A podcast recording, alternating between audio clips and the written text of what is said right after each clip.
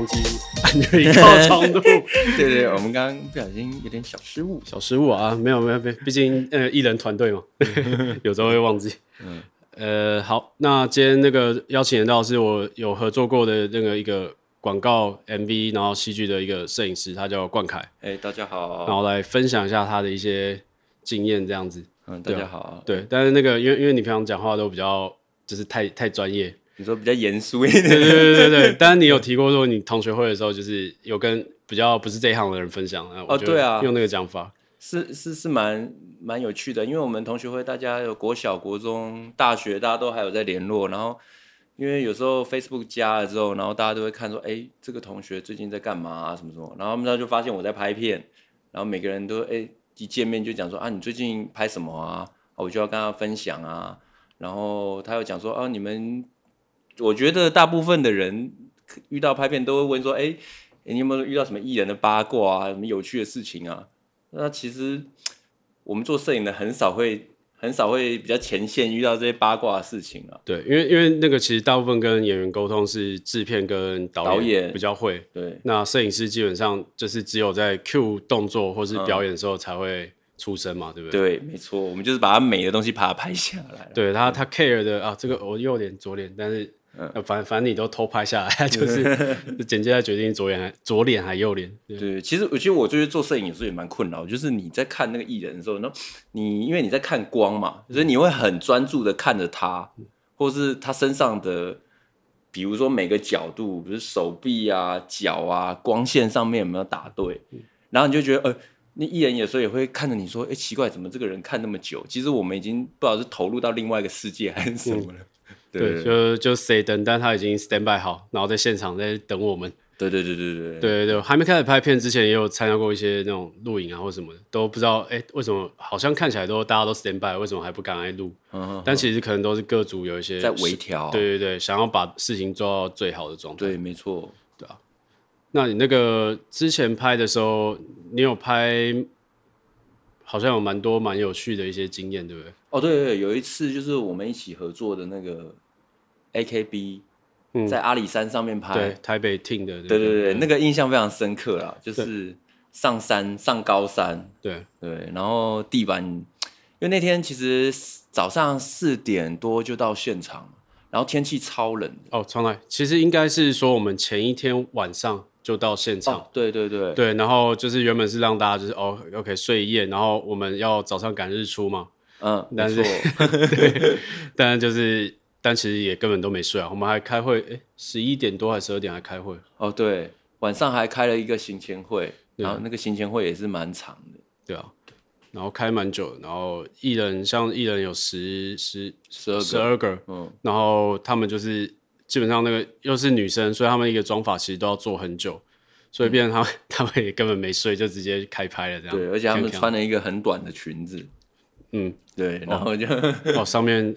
蛮冷，那个时候上山哦，那三四度应该有三四度，体感大概三四度。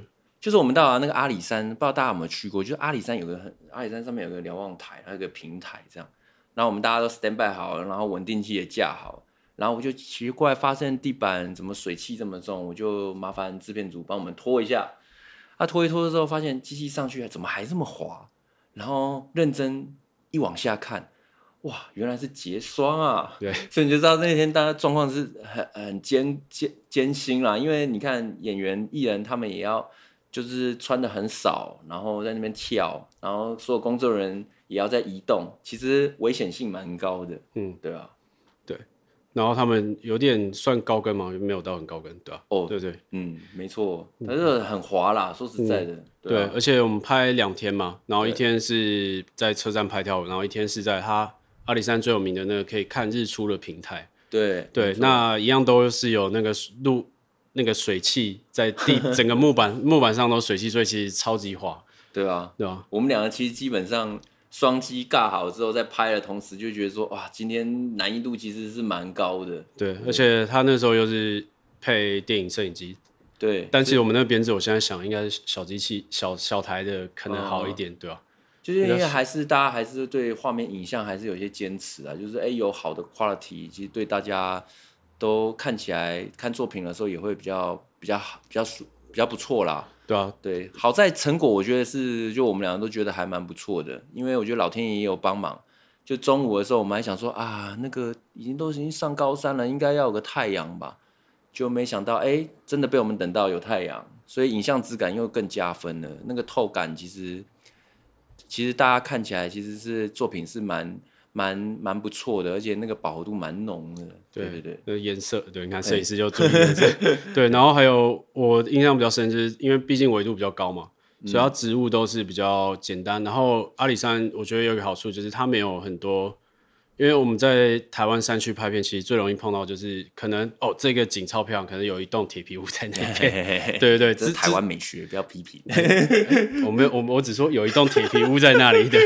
对对对，反正反正就是那个阿里山上，就是你这样整个拍很浪的景，就其实还是蛮漂亮的。对对对，其实我我常常拍拍山区，我觉得山区对我来讲有很大的困扰，就是你常拍，就像导演讲，他说哎这边有一个铁皮屋，那铁皮屋我觉得算了，就是有时候你拍山区。啊，去日本拍也不会有那么多电线杆呐、啊，而、嗯、且常常遇到那种台湾美学的电线杆。就是后来我发现，哎、欸，虽然在画面上面其实你看不习惯啊，但是其实一般人看其实也没什么，没什么不会，他不会注意到那些啦。尤其是外国人来台湾拍的时候，我有发现，因为我们以前常常遇到斜拍的人员，嗯，他们也会觉得说，哎、欸，台湾台湾旁边的那个广告啊，颜色都蛮丰富的。我也不知道他讲假的还真的啦，但是他就是觉得哎，蛮、欸、特蛮有特色的。对啊，像那个我有印象很深，就是呃，我们以前跳街舞的时候，他们那个有一个活动，然后是请那个很多国外的 dancer 过来嘛，然后他们每一个 dancer 都会拍一支短短的，可能一分钟的 solo 的影片，然后摄影师他们是找那就反正那个主办单位找来听，然后他们选的景都 很特别，像那个我们我们自己自己，我印象很深，他有一个景，他选的是那个那种热炒店，然后那种 LED 扛棒。那我们自己拍，我们绝对不会选那个景，他就他就在那前面 跳。嗯，对对对，他们他们就是外国人看的看法，其实跟我不一样，所以有时候虽然台湾街景，我自己也是会有点不满意的，但是、嗯、但是其实那个有时候它反而是一个特色，或许你可以转换一下你的心情这样。其实我觉得有时候可能是因为我们长时间看太习惯了，嗯，然后就没有新鲜感了。就像我们可能去国外拍，然后就发现，哎，这个房子。就是蛮漂亮，蛮有特色。可是对他们来当地人来讲，说，哎、欸，其实那个就是他们习以为常日常生活这样。哦，对啊。所以我觉得就是可能我们也要跳脱我们原本的思维，然后来针对这个剧本或者是脚本来拍。我觉得那个是会比较对作品是有加分的啦。哦，对啊，在那个一般人看不出来美的那个那个这个景到底哪里好看的状况下，你要把它取到很漂亮。对对对对对对，对啊，没错，对啊。然后那个。然后我记得你之前有分享，就是那个后面，因为后面几支我没有跟啊，我还不是有拍那个超级大阵仗的，就一样是那个 AKB 的，对啊，对对对，那个 AKB 那个就是后来我们有个这个脚本里面就是要很多人在跳那个舞，那大概约莫大概三百人啊，其实蛮多的。那第一次开会的时候，导演他那时候提的想法是希望在大道城的那个。就是观光区大道城那边，然后大家一起跳。那我们去场刊的时候，其实人其实旁边的观众人其实已经很多了。虽然我们只是去场刊，然后看了一下，然后现场那个舞台灯光它也量好了。哎，到时候舞台就放这里啊，然后灯光就架这里啊，然后机器要怎么走啊，都想好。就没想到那两个礼拜天气都超差的，嗯、就是要么就是下雨天呐、啊，要么是就是阴天呐、啊。其实那个。就是要有阳光，就被坑了两次，那也调度了两次，大家也移动两次，最后制片跟导演就想啊，不然这样好了，去运动公那个运动中心好了，然后我们就去运动中心，然后去场刊，哇，看那个左边又贴了一大堆那个广告，右边哎、好像也不是很很理想这样，那对摄影来讲这时候就很困扰了，不知道怎么怎么提想法。只能请求美术老师的资源，美术老师哦，这边调一下，那边弄一下这样子。嗯、后来我们就好吧，那就这样拍。那因其实那就对我来讲就是一个很大的挑战啦，因为你整支片子里面你的场景基本上没有什么太大的改变，其实观众看了其实看久会蛮疲乏的。那你做摄影你要怎么办克服？后来我们就跟灯光灯光老师稍微讨论了一下，哎，这边要换什么？其实大家就是。每个人都提一点提一点，其实这个作品就会还不错这样子。对啊，啊，三百人下去之后，其实有一点是我们大家都没考量到，三百人下去，大家一起同时跳那个动作的时候，其实现场看是很震撼的，会起鸡皮疙瘩。但我看了我的那个那个荧幕的时候，荧幕的时候，它其实有一点晃，原因是因为大家在三百人在跳的时候，那个振幅其实是蛮大。然后我那个演唱会的吊臂，他就看着他这样子咚咚咚咚咚这样移动。其实我心里也是蛮揪的，很怕那个吊臂。对对对，就有个什么什么万一什么的。对，那毕竟那个体育馆嘛，就打篮球，为了那个运动员的膝盖着想，所以它下面都架空，所以你们那个画面才会那么弹。哦，了解了解，原来是这样子。对啊，就是我们没有想到说三百人这样跳的幅度这么大。对对对，嗯、对啊，这这当然在看景的时候不会注意，而且因为你们又应该改那个景很临时吧。对，那个景其实是后来真的是生不出办法，因为那个月真的天气不是很好，然后加上三百人，你学校联络他们调度游览车要停哪里，他们要怎么样，就是你整个被放大之后，你执行上面其实相对的没有那么好执行啊。哦，对，而且因为又是三百人要跟学校老师瞧，对，那个很可怕啊。对对对，而且你不是说瞧完了，他们还要练习，他们还要练习跳那个舞，嗯，但在画面上面才会统一，嗯。所以后来其实成品看起来，大家都是只有看到那个框框里面的事物啦，但框框外面其实大家做的是蛮激烈的啦。怎么说？就是哎，讨论的讨论啊，就是协调的协调啊，那现场也是会出现一些问题啊，嗯、比如说啊，那个是不是整个画面上面不够丰富啊，还是怎么样？所以那个那个那个印案子是让我非常印象非常深刻啦，因为各组就是我常常。制片人会跟我聊说啊，这个就是这支片的命啊。嗯、对他正跟我分享的时候，我其实也是觉得蛮蛮蛮蛮真实的啦，就觉得说啊，你这样你这样讲，其实我事后回想也是真的是这样子。好在他的命不错，我只能这样说。对，而且我刚刚又想了一下，如果你在大道城拍，虽然效果很不错，嗯，可是因为最不可控的就是路人啊。对了，今天就算你有申请场地，然后你刚刚说我没有申，不好意思，我没有申请，那可不可以就是稍微就是怎么样一点？嗯、但是。毕竟就路人有百百种嘛，对，真的有拿手机的在那边狂拍的啊。没有，我觉得狂拍搞不好你那支调性是还好。哦，对对对，没错。但就是就是有一些会，我记得我上一次有拍一支片啊，就是这样，摄影机是这样摇过去，我们想路人穿穿帮没有关系嘛，就是快速扫过去。然后又模糊，脸也不会太清楚。嗯、然后他就这样拿着包包挡自己脸，这样，就是这样，那样慢慢走过去，啊、那太明显。对，就是你可能装的若无其事，大家还没有话讲，就是画面上面还 OK。对，就是他，当然他是好意想遮啊，但是你经过镜头前面，我真的觉得那幕很好笑。对，对啊，就是类似这样路人不可控的因素，其实真的蛮多的。就算你今天有申请，对吧？对吧？其实我自己做摄影，我最怕就是遇到三种东西啦，嗯、三种事物啦，一个就是老人、路人跟小孩，还有动物啦，动物对，这四种了，对对吧？像我们上次拍一个广告，那个迪迪也是很不受控啊，你知道，就是我拍完之后，我就告诉我自己，我绝对不会生男生，嗯、因为男生真的太皮了。然后他已经跟他讲，还要逗他，还要弄这样子，然后他就是叫他坐在那个床上，就是。都有困难，这样对。可是我记得那一只，因为是你们的客户指定的小男生嘛，嗯、但是就我之前发的啦，就是如果我今天是其实受控的小朋友也还是有，只是你的工时一定要尽量拉短。对对，他们的集中力大概就一下下而已，真的。就他某瞬间集中的时候，赶快多 K 掉一些镜头，然后早点让他休息，这样子。嗯、对，没错，对啊，就是他一直用骗的方式。对，然后就跟他讲，比如说叫他乖乖躺在床上，我可能就可能大家都已经讲说服不了，我就默默走到他旁边，然后跟他讲说：“弟弟，你现在先不要动了，你现在你躺在床上，等一下我们那个床哦会飞起来哦。”我就这样骗他，就骗到大家都杀青完之后，他说：“哥哥，那个叔叔什么时候那个床会飞啊？”我都真的不知道怎么怎么跟他讲。如果好歹他讲个战斗陀螺，我们还可以跟他回应一下。真的，对吧？而且。而且因为有些客户省钱哦，突然想到之前拍有一个博物馆案子，嗯、然后客户就是也不愿意找演员的小小孩嘛，小小孩演员，然后就说啊，那个我那个亲戚亲戚的小朋友可以。哦，这种就是最可怕的。对，因为因为他可能就是当然是你们日常互动没关系啊，但是你这样一群人看着他，然后他又没有呃就接触过这一类的经验的时候，那很恐怖。我觉得我们在练习的时候，他就啊笑很开心呢，试拍都没问题。然后当我们一正式开机的时候，就哭爆。对对对，超。然后对他爸妈也在，他爸妈也在现场啊。客户当然是他亲戚也在现场，但是就是完全没有办法。嗯。然后我们就超尴尬。对，超多。后来那那支片很多镜头都变空景，对，都没办法，没办法。干脆 D1 做个小孩出来。对对对，是小孩逛那个，就是那个那个博物馆嘛，但是就没办法，就是变一堆空景。小朋友就是真的是。要控制真的是蛮难的，也是蛮为难他们的。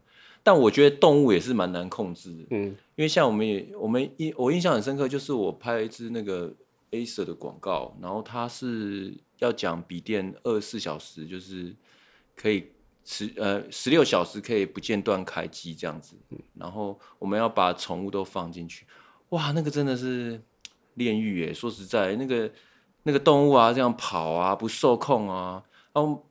看他就是放了一只那个类似像龙猫的老鼠这样，他在我镜头前面这样刮刮刮刮刮，我心里都凉。那组镜片，对对对，我心里都凉。我想说，哦，好在我有保护镜，不然这样刮下去还得了。对啊，那一天有什么动物？很多。哇，那个动物，报告那动物可多了哦。那动物有，呃，基本盘嘛，呃，狗嘛，猫嘛，老天竺鼠嘛，龙猫鼠，蜥蜴。蜥蜥蜴好像还还比较好拍，对，蜥蜴蜥蜴还 OK，蜥蜴就乖乖在旁边，然后吃着它的那个叶子这样子。还有什么？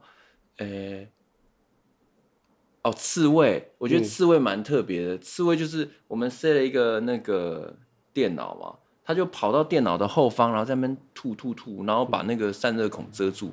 印象最深刻应该是那个那个那个乌龟啦，那个超大只的乌龟。他直接把我们的那个电脑这样咬下去，然后举起来，我们整个全部人都 傻眼，不知道怎么讲，对啊，对，那支片拍了二十四小时，我人生中真的是拍到这个助理领了十班的钱，真的是快崩溃了，而且那只有一颗镜头，嗯，就是机器架好，然后开始录，我觉得这个是可以马上拿来说嘴了，因为真的是蛮久。对，到底为什么代理商会提这个脚本？跟蛮有创意的啊，十六小时不间断，然后所有动物都上，轮流啦，没有说一起上，一起上就变大乱斗，这没办法。所以它一颗镜头就是拍完之后就大家再把它合在一起吗？还是？呃，它是算是合在一起啦，但是实际我们在做操作的时候，就是动物是轮流下的，对，因为你要动物无缝接轨太难了。创意 idea 我觉得是蛮蛮好的。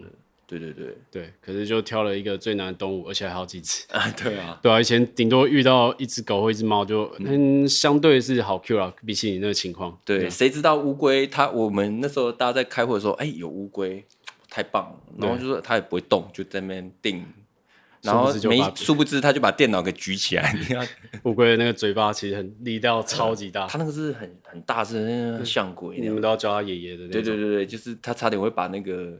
电脑给咬烂，这样对对对啊，没错哦。然后后来你那个国外拍摄的经验也有不少吧？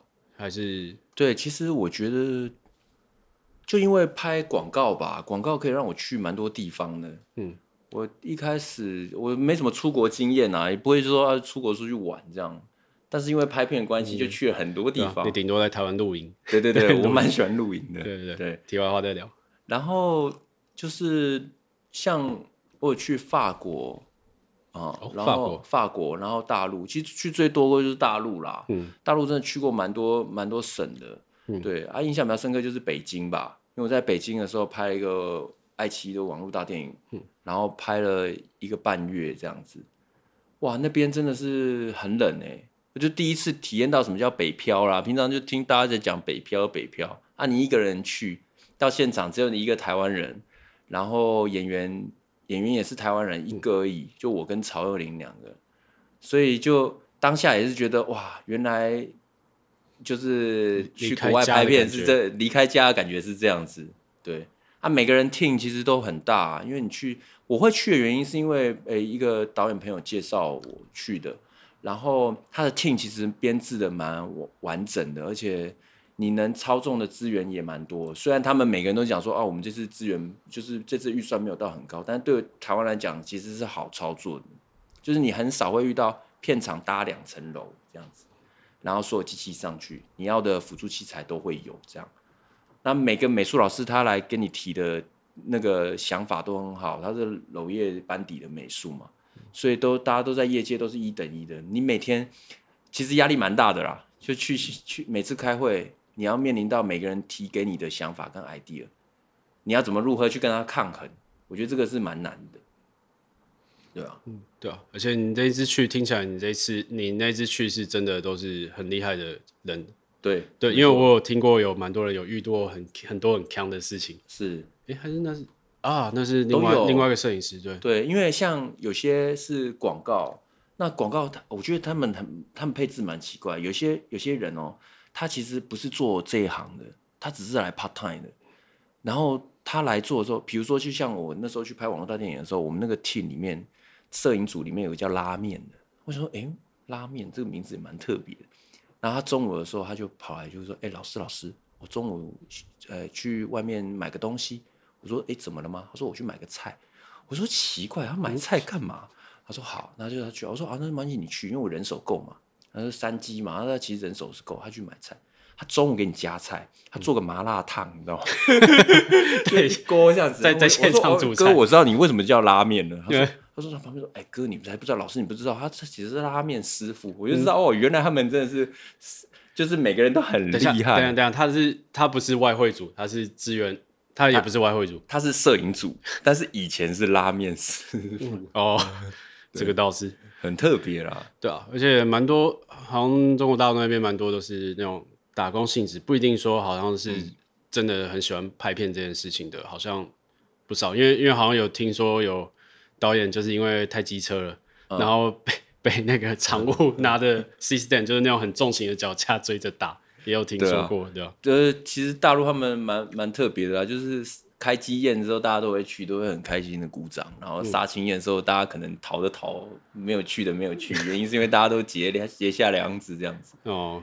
然后我是觉得他们其实因为地真的太大，就像你你跟那个助理，助理也不就是说他不见得要对你那么好，原因是因为反正我今天没遇今天遇到你，下一次我可能这辈子也不会遇到你，所以我跟你的关系也不用打到太好。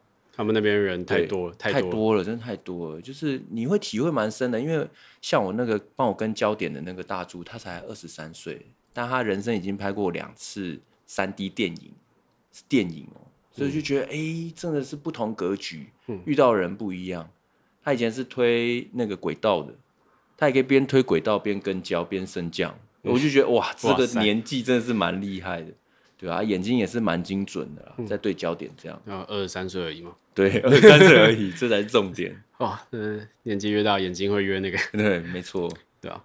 所以你很难想象说，哎、欸，在这个环境下，每个人。他们其实就是很分很两派啦，一个就是很积极向上，会一直来问你，哎，老师老师怎么样怎么样？嗯，但有一些就是可能真的是他来工作来打工的，你可以看得出来，机器一来他就放在旁边，然后他就弄完了他就滑手机，嗯，对，所以你在通告单你会看到说不能打什么线手游，你会觉得很压抑，嗯，工作不是都不能打吗？Yeah. 他居然在在现场会玩手机，但因为他的工作，他们变成就是有一些是纯粹是负责搬器材，就这样。对，就他就是跟机员，对，就是好像什么都要人多更多这样子的那种感觉，对啊，没错。他们的助理其实，我觉得我们台湾的助理其实大家合作起来，同事啦，大家都是蛮积极的，蛮认真的。可能大陆去那边。有些可能真的是来工作的，他真的是来工作的，对，就是对讲的就是真摆烂，就是真的是分两派啊，就真的很好的跟不好的就很极端，是？对，蛮极端的，嗯，对啊，对啊。话说你刚刚提法国，法国你的经验我倒没听过哎。哦，法国我们是那时候是因为那很久了，那时候也是做助理的时候，然后去的。然后法国因为那时候有恐怖攻击，印象很深刻，就是。会有恐怖攻击。我们在机场的时候，嗯、然后就遇到一群军队哦，然后突然就叫我们大家都不要动，然后离开。这样我就觉得哇，就是欧洲的治安其实真的很相对很不好啊。嗯，对啊，法国我其实看起来很浪漫，但其实我觉得蛮蛮脏的，然后治安不是很好。对，好像很多人去都说，嗯，蛮臭的，就是好像有是不是？对啊，就不太干净的样子。对，对没错，对啊。那这个经验好像，呃，对，大部分好像就是跟大家都一样，就是对法国就是没有电影里面的那种，嗯，没错，没没有那么浪漫呐、啊嗯。但他们的欧洲天气其实晒起来蛮舒服的，嗯，所以那个光其实看起来蛮漂亮，因为纬度也高啦，嗯，然后日照也久，所以我觉得。拍起来其实画面就是那个柔和度蛮好的，嗯，对啊，对啊，蛮舒服的。但是那边适合的地对、啊、嗯，哦，就是其实在国外拍有时候就会体验，其实不一定是说那个场景，我觉得是气候，嗯，气候会差很多。还有之前我去 LA，哦，那个是去玩的、啊，嗯，对，但是就是它那边空气的透度完全不，啊，不是不是，我有拍过一支 MV 啦，在那边，嗯嗯，然后那个它空气透度完全不一样。就是像我们那时候去，我忘记那区叫什么，反正 LA 的一个郊区，然后就你想象中的那种，就是很干燥，它那边气候非常干燥，然后好莱坞常会出现的一些沙漠，呃，沙漠也有拍，但是就另外一边，但是你就会发现，你机器一架，然后歌手在后面，然后就，哎，怎么背背后的山都 很锐利，就是什么东西都很清楚，就是空气透度那种，我觉得也有影响到，对吧？嗯我去年初的时候有拍 S 的一个广告，然后去美国的那个呃拉斯维加斯，然后大家以为我们是去拍什么赌博类的什么，没有，我们是去拍笔电广告。然后过海关的时候，人家说：“哎，那你们来拉斯维加斯要干嘛？”我说：“我们要去骑马。”嗯，他说：“骑马 什么？”海关听起来也是蛮觉得你们来闹的。他去也是蛮特别的，就是。我们就是在那个路上，然后你会发现，其实每个角度、每个背景都是一幅画，都很干净，都很颜色都很统一这样子。我们到现场的时候，演员就是找一个一个一条公路，然后我们把人放上去，拿手机随便拍，哇，都是很好看。对，他那边，所以你就知道为什么他们那边设计都会偏极简主义，就是环环境会影响他们的想法逻辑。对，没错。然后光的透度也很好。嗯。所以就为什么好莱坞工业在那边，我觉得也是这个原因也是在了。对，对，因为他们选择性的太多了，你选择的区域太多，你你想要在哪里拍，就是它的画面其实可以给你很统一。对对，你可以考量的东西。台湾的变化性太大了，嗯，天气的变化太大了，对啊，你可能一个小时前还没下雨出太阳，可能过一个小时后，哎，居然就就下雨了。嗯，对啊，对啊，当然我们自己也喜欢台湾拍片环境啊，去哪都好快。哦，对啊，你可以一个小时上山，然后一个小时后就跑去那个海边拍，嗯，对，类似这样就，因为在 LA 那时候我就记得每一个点交通至少都要三四个小时才能换一个景，我我的那次经验是这样了，因为去郊区嘛，没错，就是台湾其实就是像我在大台北拍的时候，我之前有一次拍一支压力裤的广告，然后从那个一天的行程真的是很可怕，先上呃阳明山的高山，再去。呃，白沙湾，白沙湾去完之后，然后再去呃内湖，哎，还有一个擎天岗，嗯，还跑去擎天岗，嗯，所以一整个就大台北转了一圈，哇，那天真的是超累的。对对，但就是相对来讲，你一天就可以拍这么多东西，对对，就是台湾的优势啊，对吧？对，这蛮好的体验呐。对啊，对啊，蛮好嘛。我也有类似啊，就是那个从海边然后上山，然后还去专去哪边的传统市场拍啊什么的。嗯嗯嗯，对对，这都。一天内可以体验，对吧？没错，对啊。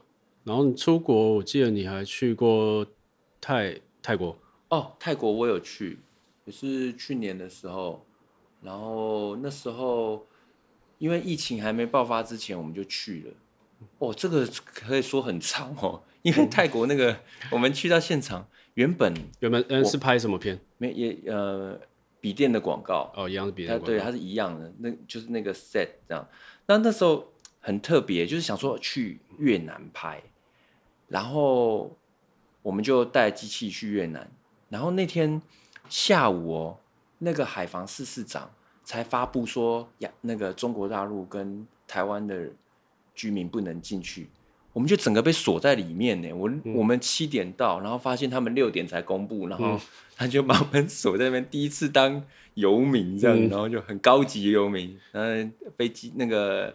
飞机的那个工作人员，他们也拿一些餐点，这样，嗯，我们就全程真的另在那边。该协，我觉得最爆炸一定是制片，因为他该协调的也协调好，嗯，他协调好，他场地也协调好，教练也协调好，因为我们要攀岩，嗯、然后那个在攀岩在那个高空上面用笔电这样，这 idea 蛮蛮酷的。后来他就临时想说啊，反正也去不了，那不然去泰国好。他就瞬间哦就开始在找资料，然后该协调的也协调好，就去到现场。其实我们发现泰国那个是一个攀岩的圣地，我们就临时改点去，直接飞到泰国，嗯，然后就开始拍，哦。那个真的是很恐怖，因为我很少的，我之前也是去那个什么活动中心，然后体验一下攀岩，嗯、想说，哎、欸，攀岩就大概就是这样，有玩过这样子。他那个是很原始的，就是大山这样子，要攀那个岩壁这样。然后第一开始起跳的时候，我就看着那个上面大概五层楼，嗯、我说哦，平常我们去 那个运动中心也不可能五层了，就三层，对，对对，三层对，差不多，我们就这样爬上去这样子。每天都爬好好多层，对啊，而最后一次的时候，嗯，导演是想说在一个顶峰嘛，那你光想象那个不可能任务，那个阿阿汤哥站在上面，然后超高的那个，大概是那个高度了。然后我们想说，呃，看着那座山，然后他手指说，哎，我教练就说我们明天爬这座山，我们三个就对看了一下，嗯、真的吗？然后去了，哇，那个真的是爬好久哦，而且很危险。对，其实做摄影其实有时候也是在高风险上上面在操作啦。以前做助理的时候也是啊，跟着摄影师一起去。我可能讲大家比较有有共鸣啦，就是有去剑湖山的时候玩那个 G Five 嘛。嗯、我们去美国有一次有一个呃云霄飞车节目来台湾，然后他们是云霄飞车达人，所以他们会做全世界的云霄飞车。我就扛了一扛了机器四五二零，直接。从 从下面，就是大家每次在很紧张的时候，坐着云霄飞车旁边的那个工作人员走到那个，嗯、我们就三个人，我助理跟摄影师，因为那时候做大柱嘛，然后就慢慢爬上去。到上面的时候，哇，风真的好大。我在中间的时候，我就往下看，我就看着我的助理阿根，哇，阿根已经扛着那个脚架，腿都快软了。嗯、然后我看我那个高空，哇，真的印象非常深刻。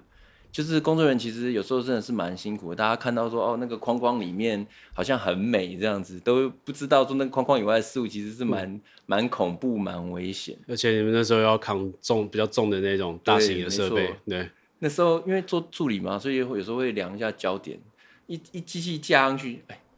那摄影师说：“啊，阿凯不用量，没关系，我们赶快对一对，赶快下去。嗯、因为真的很高，二十几层楼在上面，会风很大吧？风很大，影响那个。因为那个大家有看过那个它那块面积的时候，它其实是很小，而且中间是网子，所以机器又四十几公斤，你卡在那上面，你我自己大概七八十嘛，我也不会跟他站同一块，嗯，因为真的太危险了，嗯，掉下去可能人生就 reset 了，对啊，对啊，演员也很惊吧。”演员很惊艳，那个鱼那个，而且他要那个明明就是其实状况很很差，但是他还要装作嗯很悠闲的 玩笔电。他们是达人，嗯，所以他们没有达人，他是云霄飞车达人，嗯，所以他们坐过世界各地的云霄飞车，他们可以一次坐云霄飞车可以坐六七次都没有问题。我觉得他们真的是蛮厉害的。嗯，我们在上面是采访那个剑湖山的园长，就是那个那区的那个最大的主管这样子，然后他也是在上面。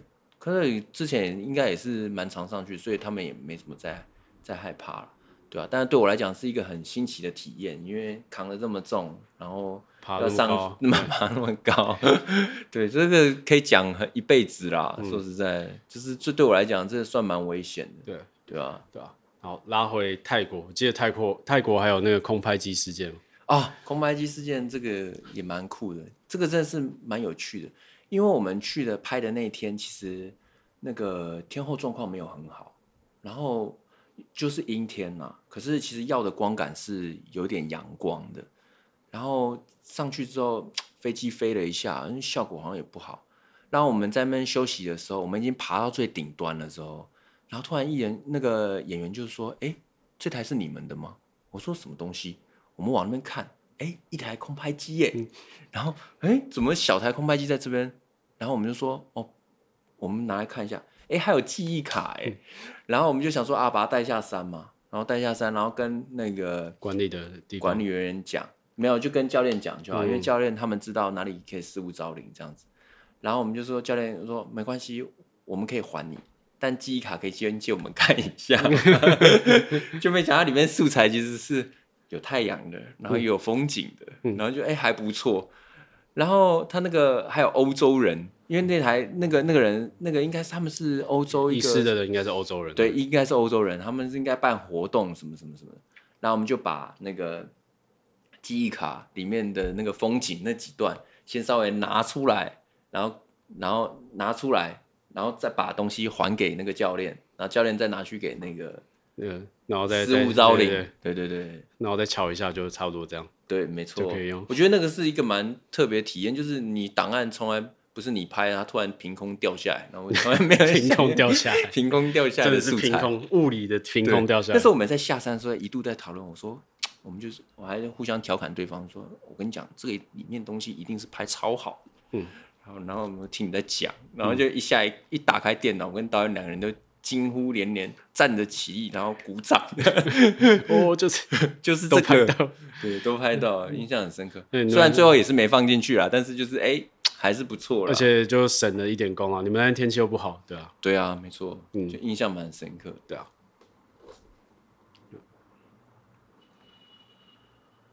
然后你，哎、欸，我记得你说你是科班出身哦，因为像我就不是，我我原本念游戏设计，但是。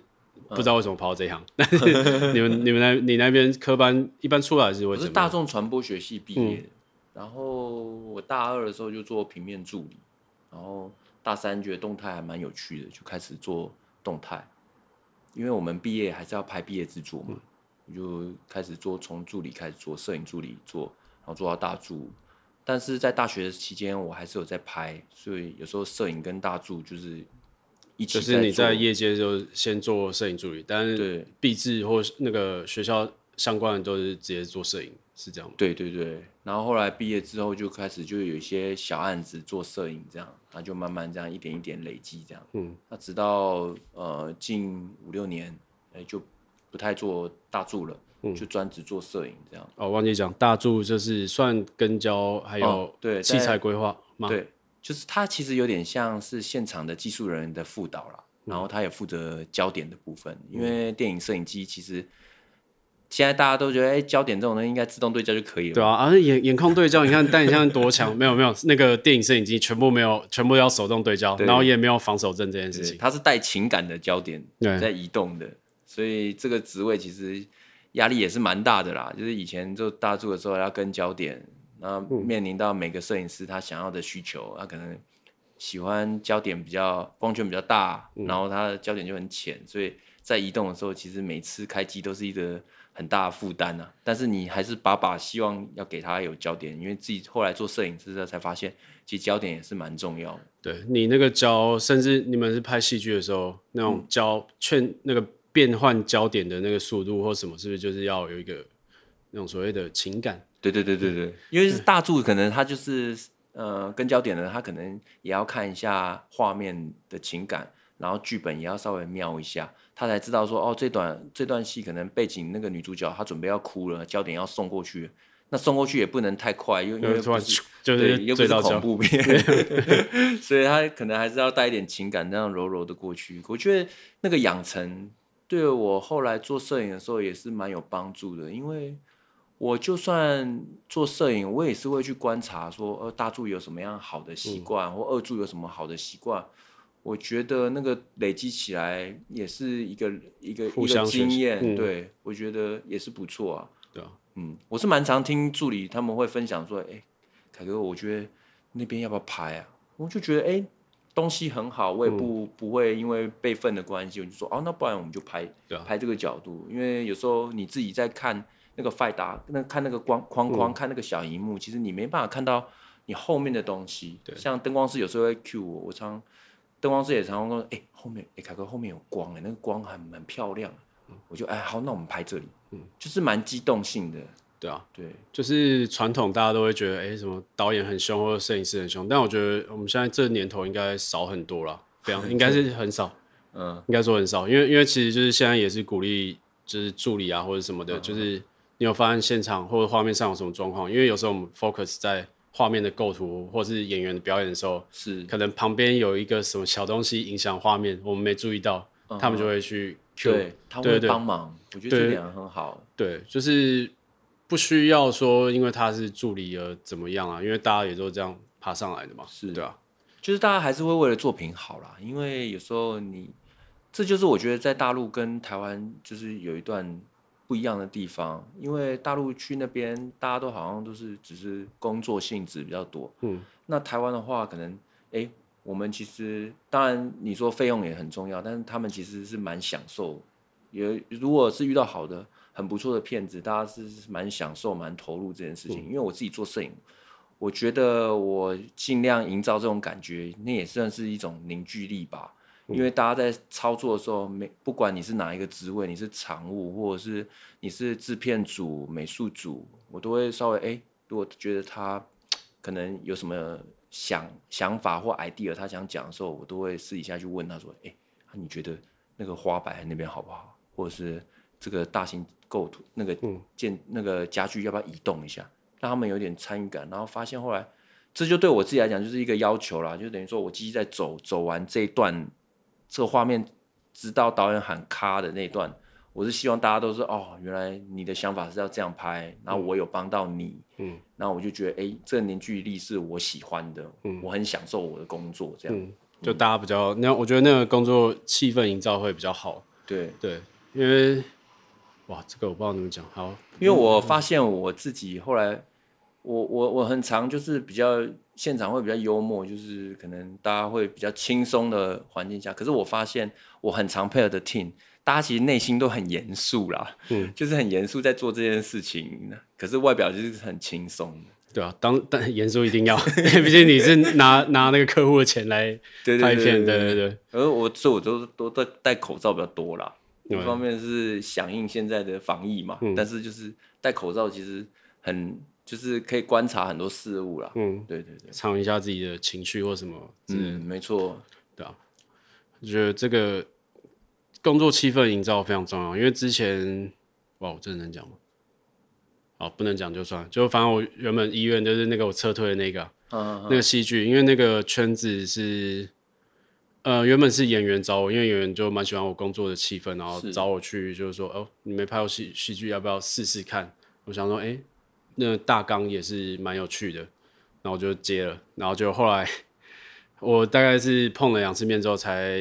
就是说，就说 OK OK，那我试试看，就是考虑一下，然后试试看，然后就后来遇到制作人的时候，那个传说中的制作人，他他其实根本没当过制作人，后来后来才知道说他其实只做过场务，嗯，对对对，然后那个本其实问题也很大啦，但是演员也有一两个有名的，所以那个时候就想说，哦，那应该试试看，还可以试试看，嗯，就殊不知就是他们有很多那种算。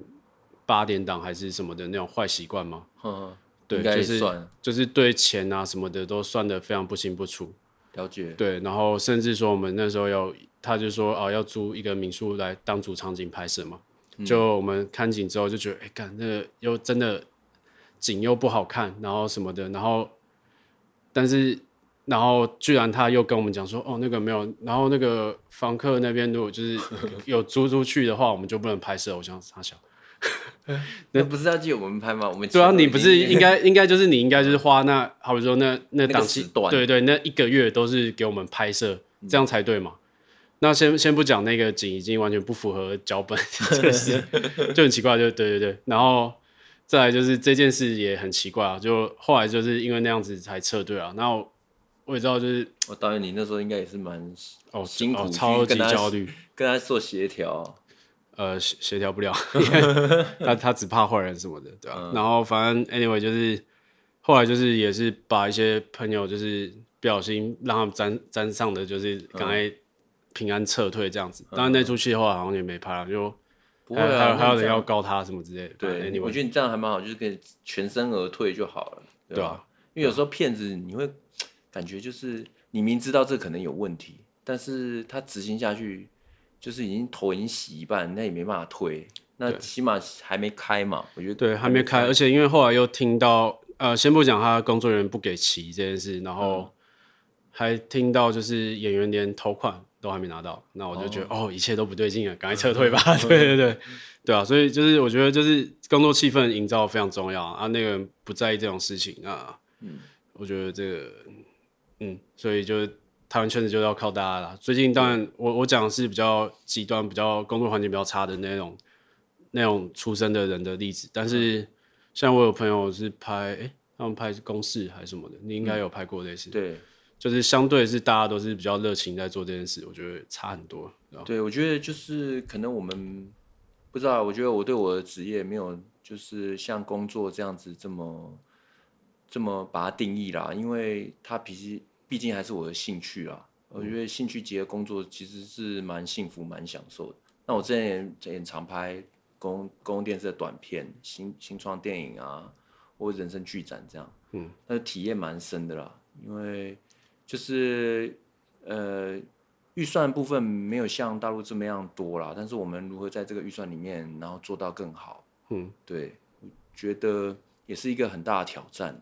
对，我觉得有时候就是一些创意吧，因为之前有访谈过一些就是 Netflix，就是帮忙 Netflix 一些的，那他们其实认为就是台湾预算顶大概就是那些，嗯，目前 Netflix 投投的那些，嗯，应该是台湾的顶，但是我们要怎么在这个环境下做，然后把整个环境再往上慢慢往上拉，就是大家要一起的课题啊。我觉得、嗯，我觉得就是像我心态吧，心态很重要，因为你很常就是说啊，不管是客户方啊，或是导演他们来找你的时候，哎，他说哎呀，凯哥这次预算可能执行层面有点、有点、有点、有点难呐、啊，因为费用没那么高，那我们怎么样操作？可是我不会因为他费用低。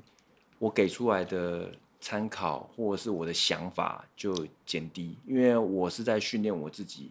如果遇到大案子的时候，你要怎么去应付这件事情？嗯，对，因为今天有可能拿五六百万来拍广告，那你总不能给他两百万的、一百万、一百万、一百万出的质感，嗯，所以平常就要练习说用比较大的思维去练习这件事情。哦，等到你真正要上来做大案子的时候。你才会有那个反应跟那个脑力，这样。对，我觉得这个这这一点很重要。就是如果你今天遇到的时候，大家都会嫌预算低嘛。那如果今天给你一笔预算的时候，对，真的，你能不能嗯跟他一起做？对啊，对啊，你能不能做到这个价值？嗯，这是平常要训练。所以我觉得这个就阿凯很好一点。像我之前呃广告发他的时候，那个不一定所有摄影师都会这样做，但是他就一定会提很多的范本，好比说光痛怎么走。然后颜色啊，然后美术要怎么？对对对，然后给美术美术他们那边建议说要怎么呈那个呈现那个画面的一些范本这样子。嗯，对，因为有时候我觉得导演，因为我觉得导演真的是蛮辛苦的啦，因为他跟前跟后，然后又要做收尾。嗯，我能体会到，因为我有时候也会就是帮忙朋友做做几支小呃比较小预算的导演啊，嗯，然后我就体会到。我自己有时候还是要了解一下剪接啊，或者什么的，你就会发现，其实导演这个职位真的是蛮辛苦的。那我自己有常做功课啦，就是我可能每个礼拜礼拜三如果没有班或者是休息的时候，就会找个一个下午，然后打开电脑，然后看一下最近有没有什么有趣的 MV 或者是广告，然后家里的电视也会同步一起打开，开着 MTV 台，然后音乐台，他就让它一直播。然后看到哎有不错的，我们就把它加进去。所以我就练习这样子，然后一直每个礼拜这样做，然后累积了很多素材库，然后我又把资料库这样，对我又把它分门别类。所以我当我遇到哎今天可能导演跟我提说哎要拍呃投影机的广告或者呃电电视的广告，那我就哎大概我又有个方向，嗯，那我就觉得导演其实他找的东西也有限。那如果我这边我能多找一点东西给他发加分加分的，发发想或什么，可能他会一看到说，哎、欸，哥，这个这个我们这个预算可能做不到，但我们下次总做到吧？嗯、所以我会我会提的意思是这样子，就是哎、嗯欸，我能提我们能执行层面的，然后后面说不定也可以玩的，或是怎么样，或是它里面的某个 idea，或许我们这个成本是可以做到一些想法，对，对吧？没错。可能你要做到它那百分百，可能要花很多钱，但是我们可以做到百分之六十，然后又有一个效果在。对，我觉得那个就是一个很不错的加分。对，就测试一下，对，感觉，对对对，没错，对吧？就像你学生时代什么都要练习，然后才有现在的状态。对，没错，就当练功。可以。我大学的时候，人家那个毕业制作，每个人都在想说啊，大学你。要拍什么？哎，百分之八十的人可能就是拍文戏啊，嗯，亲情戏啊，嗯，但我不要。对，那时候就是想说我要来拍动作片，嗯，然后我们很疯狂。现在想起来，大家就是有时候同学会的时候聊这里嘛。那时候当时为了拍一些枪战片，然后就是买一台车，然后在最后电影的结尾的时候要把它拿来撞，这样，嗯，我就很疯狂。啊，自己那时候所有什么枪战啊、工厂爆炸啊那些画面啊、什么特效啊，都是我自己，我跟我的 team 三个人一起，就是。不眠不休的晚上，那边三个人在那边做，因为那时候特效，那时候还蛮流行的。那时候没有到流行啊，就是我们知道这个元素，觉得说啊，这个我们如果学会了，会有一个很不错的作品。这样，嗯、对啊。体验过后之后，发现其实你会发现，有时候学习这件事情，当下可能一两年你可能用不到，嗯、但你可能学习到他那个精神跟那个态度之后，对你往后来讲是很大的加分啊。对对。所以那时候也蛮好玩的，就是大学的时候，直到我到业界的时候，嗯，然后突然有一个人跟我讲说：“哎、欸，凯哥，你是不是之前大学毕业的时候拍动作片呢、啊？”我说：“嗯。”突然吓到，我说：“哎、欸，这发现很，很少跟大家讲，现在都不敢拿出来，你知道吗？就说以前小小时候怎么这么幼稚，就拍动作片。但我觉得那是一种，你说到业界很少拍动作片，你要拍爆破、枪战。”那也没有几次啦，说实在的，讲对讲真的，车要撞那也没有，对啊，你看台湾车拿来撞、拿来烧的片就，就其实你数得出来啦，对。对，没错，对，但是但是就嗯，经验是蛮重要，嗯，所以这个我觉得这可以勉励给那个可能现在在学校或者是说那个准备要进业界的，因为之之前也曾经，当然当然那个我是后来才听人家说啦，就是有一支片嘛，然后就是。后来来听到就是来帮忙的那个同学，当然他们是最末端的，嗯，然后在想说，哎、欸，为什么是导演总不用 Alexa Mini，就是那个很高阶的电影摄影机，嗯，然后为什么用那个 Pocket，就是那个就是现在那种大概四五万左右的机器，嗯，然后就在嫌这件事情，然后当然是我们是后来听到，然后我觉得也蛮有趣的啦，嗯、就是呃不一定是说你一定要就是一一出业界就是要到最高的规格或什么的，你可以慢慢练，然后等待那个机会到了。嗯、我觉得这这个是蛮重要的啊！我不知道那个同学有没有理解，反正对 对对就听到这里觉得嗯，好蛮有趣的，就是就今天就像那个同学他这样讲说，哎、欸，当 可是你要想想看，如果今天换成你是摄影，那制片说，哎、欸，那我们今天要开什么器材？你提了这个器材，他到底有没有这个需求？他要要值不值得这样做？嗯，好，那今天我有这个预算给你，那你能不能就是？让他真的有加分的作用，让制片或者是广告商、嗯、他们看到说，哎、欸，真的有这个高画质或什么、嗯，这个我觉得对于他自己的功课也很重要。对啊，就是那个养成其实蛮重要的。对啊，累积啦。嗯，对，对啊，有间那当然还是有人可以拍很好，或者是手机。对对对对，没错。去年不是有一个怪咖也是手机拍，当然他有加很多辅具啊。对对对，对啊，所以创作媒体不要限制。对，没错。但我觉得那个，我觉得大家还是心态要要比较健康啦，因为有时候你会觉得啊，用 iPhone 拍可以啊，可以用 iPhone 拍啊，没有问题啊。但你要想想看，那个你你只有看到那个框框里面的事物，嗯，可能外面其实那个就是灯光打得如火如火如荼，哦，那你都不。而且那个那个可能要把那个 Apple 之前它每只。呃，每次出一个新手机都会拍一个短片嘛，对啊、呃，都要把 behind the scene 大概看一下，因为其实它周围其实都是正式编制的全部的东西，它只有手机本身是 iPhone，对，就这样，它就是只是让这件说故事的方式用 iPhone 拍而已，但是他不知道那个框框以外的事物其实是蛮激烈的。对啊，你灯具啊、辅具什么的，当然它可以缩小啦，就好比说你轨道原本要超大一个，但你现在可能就是一个。呃，小型的轨道就可以做到，或许对啊，嗯、只是差异在这边而已，对啊。嗯，我觉得心态上面可能要调整，就算哪怕今天你你用 iPhone 拍，你还是要比较要做好功课，然后要专心，嗯、然后该该用好的事物都要用好，你在画面才会跟别人不一样。对，对那这是心态转变，然后还有体力上，你说体力哦？对啊，因为其实现在。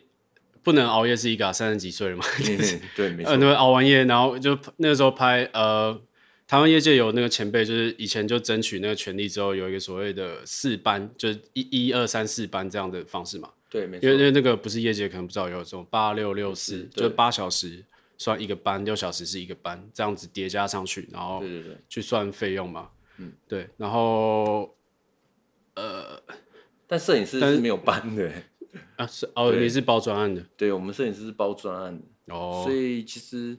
你在执行的时候，你会当然你会算天呐、啊，就是哎、可能他执行两天，跟你你原本实际开出来价钱，然后去做调整这样。但我觉得就是长时间这样子，就是一直拍，其实蛮蛮伤体力的。嗯、对，好在现在辅助器材也很多啦，就是我会平衡车，然后起码让很多事情可以简单化。对对对啊，然后就是。哦，我刚刚讲是就是我，好比说我们一听到什么三班或者是四班，就觉得哇 完了，就是三班就是多少八六十四十二二十小时，对，二十小时或二十四小时拍摄，你早上进片场出来还是早上？对对对，对，之前之前那个有有几次在片场拍的时候是这样，嗯，对啊，这就体力体力在做这一行也是考验啊，所以你觉得你觉得你未来就是都会一直做摄影吗？还是说也会想要转 DP 呃，就摄影指导之类的？